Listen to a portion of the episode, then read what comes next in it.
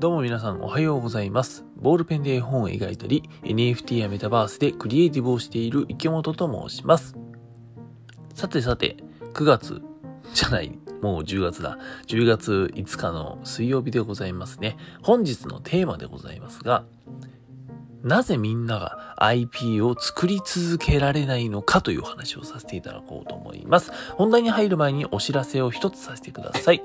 私、池本が娘へ送るためにボールペンで描いた絵本、お化けのパッチが10月24日に出版されることになりました。あの、この絵本自体ですね、えー出版に向けたクラウドファンディングを実施させていただいて、えーありがたいことにたくさんの方に応援していただき、無事に出版することに至ったという作品でございます。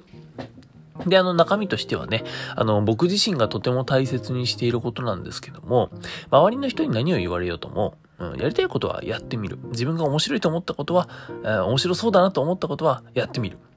で、やってみれば何かが変わるさっていう、そんな思いをですね、えー僕の最愛の娘へ届けるために描いた絵本でございます。で、そんな愛情たっぷりな絵本なんですけども、現在ですね、予約を受け付けております。えーベース、B-A-S-E、ベースっていうね、あの、ネットショップのサイトで、えー予約を受け付けておりますので、えー詳細は概要欄の URL からご覧いただけたらと思っております。またこの絵本のですね、無料公開ページも、えー概要欄に貼っておきますので、えーそちらもぜひ覗いていただけたらと思います。だからもうね、予約を別に、えーなんかね、もちろん中身知らない絵本なんでさ、予約も何も買う気にならないじゃん。だから、まあ、その予約とかを見る前にね、まず一度、えーこの物語、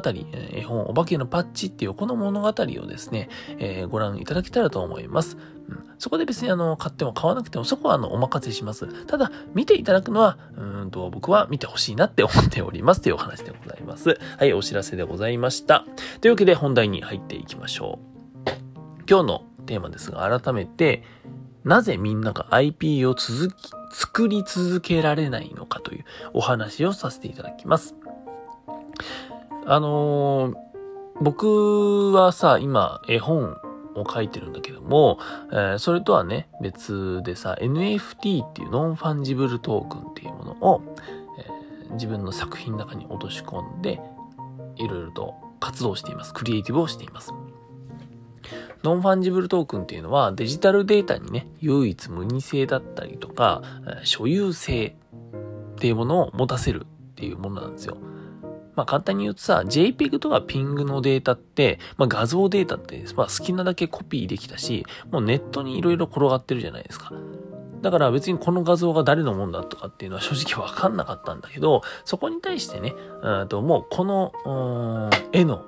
このデジタルデータの所有者はこの人です。いついつ買いましたみたいな、なんかそういった記録がですね、あのもうちゃんと明確に残るっていう、残せるっていう、それがまあ、えー NFT とでも、えー思っといていただけたらと思います。厳密に言うとちょっと違うけどね。まあそんな感じです。で、えーまあそういったね、NFT を通したクリエイティブ活動をしてるんだけどさ、えーこの NFT を取り扱ってると、まあ、主にツイッターなんですけども、ツイッターでね、えーフォロワーさんとかフォローしてる方々、えー皆さんですね、やっぱり自分の、うん世界観、うん、キャラクターだったりとか、物語とかっていう、まあ、IP って言われるものですよね。知的財産、IP っていうものを本当にたくさんの人が作り出してるんですよ。で、これは本当に見てて、うんとね、めっちゃ楽しくて、いろんな人がさ、それぞれの思いを乗せたあ世界観を作り、作ってるんですね。生み出してるんですよ。で、えー、あこういう、この人、こういう世界観を作ってるんだとか、あーなんかここの、あこういう世界観もあるんだ、みたいなのとか、僕もね、えーたくさん見させていただいて、えー勉強になってるし、うんと、まあ知識としてね、えーいろんな世界観を拝見させていただいてるんですけども、ただ、あ残念なことにですね、NFT を通してたくさんの IP が生まれているのを見てきました。ただ、続けられている人はなかなかいないなっていう風な印象を受けています。要するに、えー IP、まあ、えー今回のね、IP っていうのは、キャラクター的なもの、うんキャラクターのその世界観っていうところに重きを置いた IP のお話をさせていただきますが、その IP をね、生み出すだけ生み出して、えー、そのままもう、うんと、しばらくしたら、なくなるというか、えー、その IP を作ってた人の活動が止まるとか、っていうことが、やっぱりね、多々あります。そしてたくさんそういう人を見てきました。ああ、なんか、あんだけ素敵な世界観というか、作品のその、なんていうのかな、一貫した世界観みたいなものがあったのに、気づいたら、そっか、消えたなーっていう人とかさ。やっぱいるんですよ、そういう人。たくさんいる。うん、僕が実際 NFT で、えー、コラボさせていただいた方でもそういう人がいます。うん、あの時ね、すごい、あの、一緒に楽しくてさ、あの、やってた人で素敵な作品作ってるクリエイターさんがいるなと思って、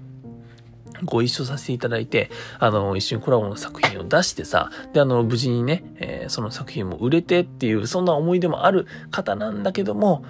やっぱりどこかに行っちゃった。うん。まあ、少なくとも、えー、このツイッターね、えー、僕が NFT のなんかわちゃわちゃいろいろやってるツイッター界隈では、あもう見なくなった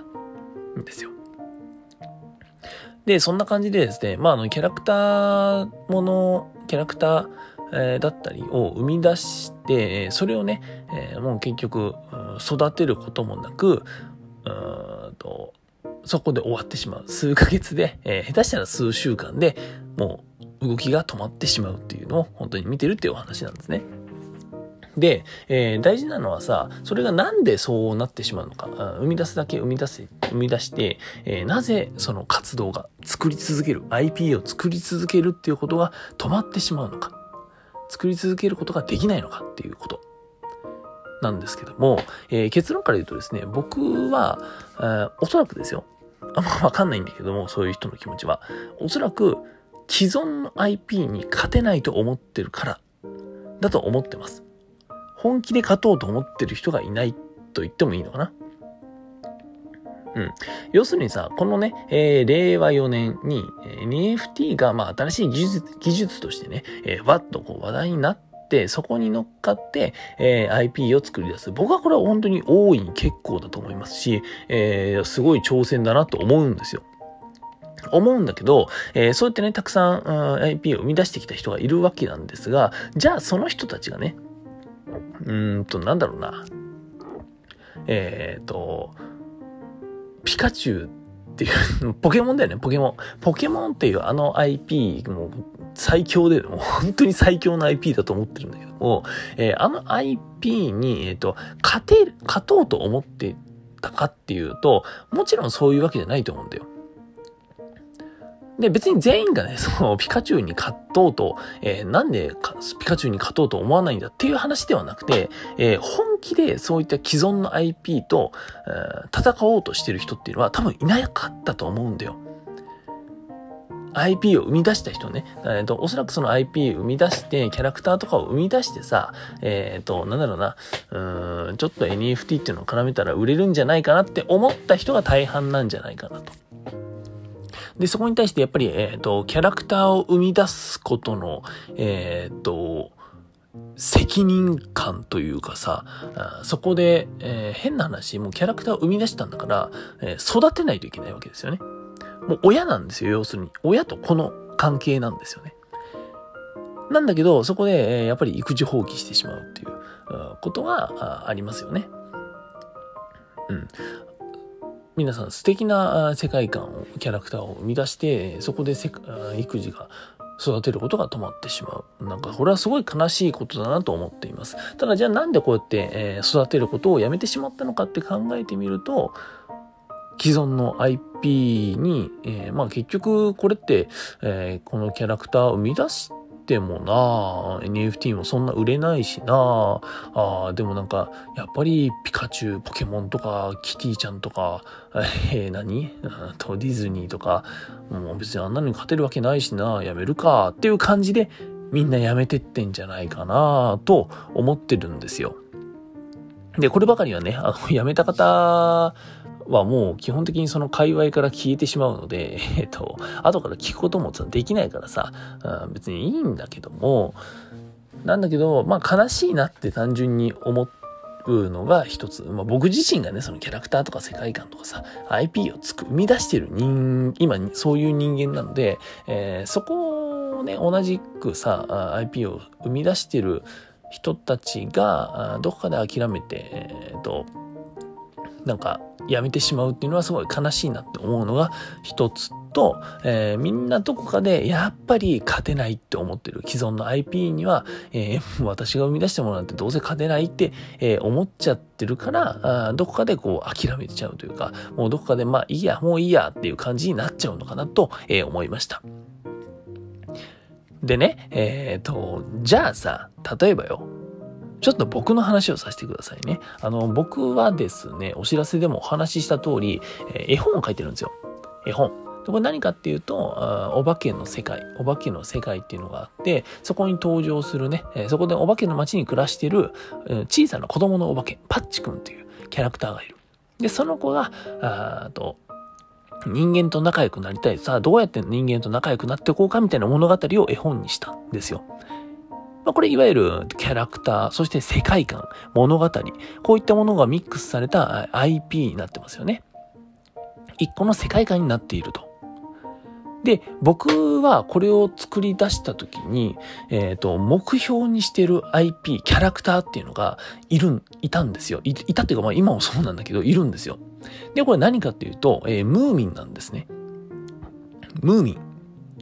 みんなムーミン知ってるよね？一回はね、ムーミン、こっち向いてってやつですよ。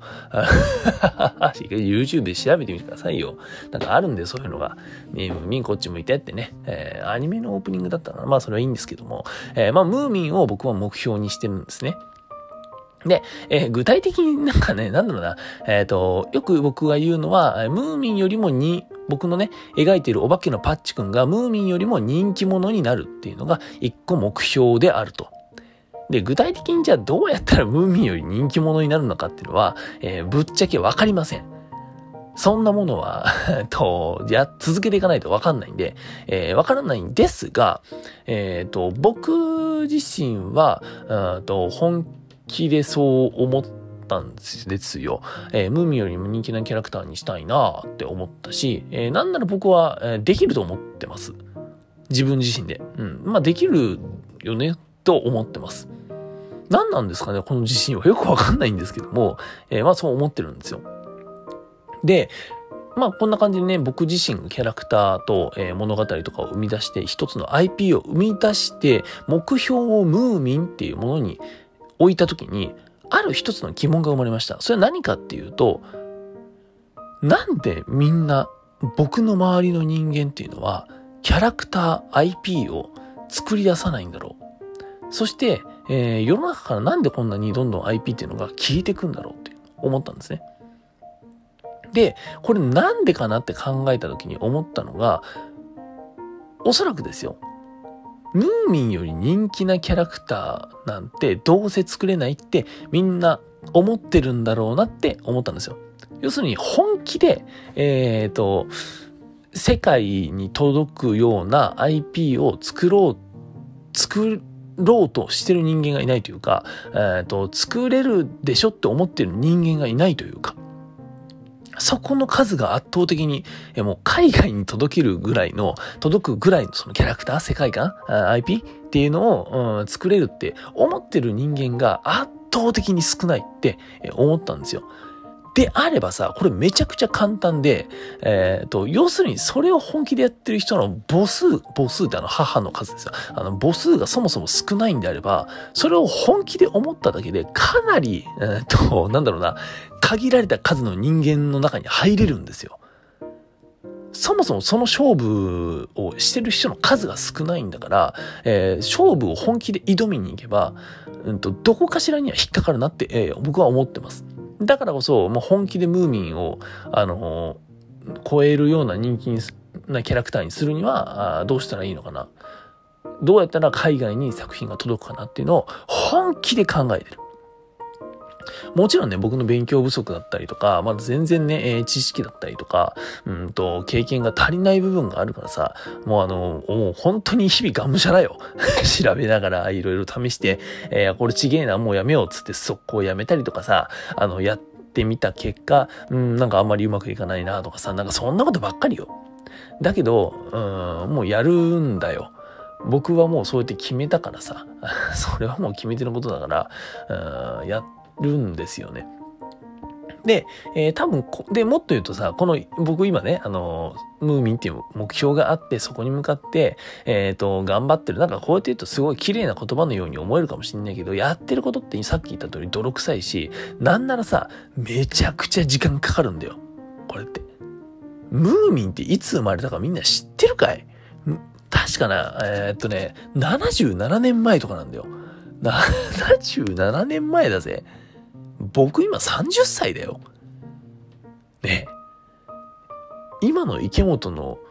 二人と半分ぐらいですよ。本当に。の人生をさ、ムーミンは歩んでるわけですよ。ね。それだけ時間がやっぱりかかる。IP を育てるっていうのは時間がかかると思ってます、僕は。ムーミンだってさ、別に最初からね、うんと、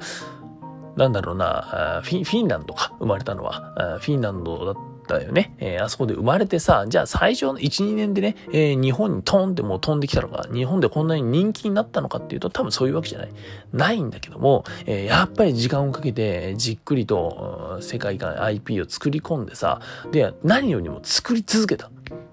作品を作り、東米アンソンさんが作り続けているっていう。で、そ、だからこそ、うん、こうやって、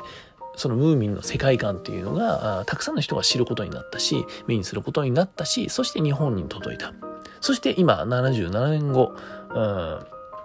こうやってもう当たり前のように存在している IP になったわけですよね。っていうことが、やっぱり、えーと、じゃあその70年間、うんと、当たるかどうかわからないことに人生をかけてみるっていう挑戦ってさ、普通できないよね。だからやるんですよ。本当に。だからこそ、みんなやんないからこそやるんですよっていう、えー、お話でございました。最後の方はちょっとごめんなさい。熱くなってしまいましたが、えー、今日はですね、なぜみんなが IP を作り続けられないのかというお話をさせていただきました。あの、まあ、結論から言うと、既存 IP に勝てないって思っちゃってるからだと思っているというお話でございます。というわけで、えー、会員制 Web コミュニティパッチの隠し部屋では、絵本や NFT、メタバースでお化けの世界を作っている裏側や戦略などを共有しています。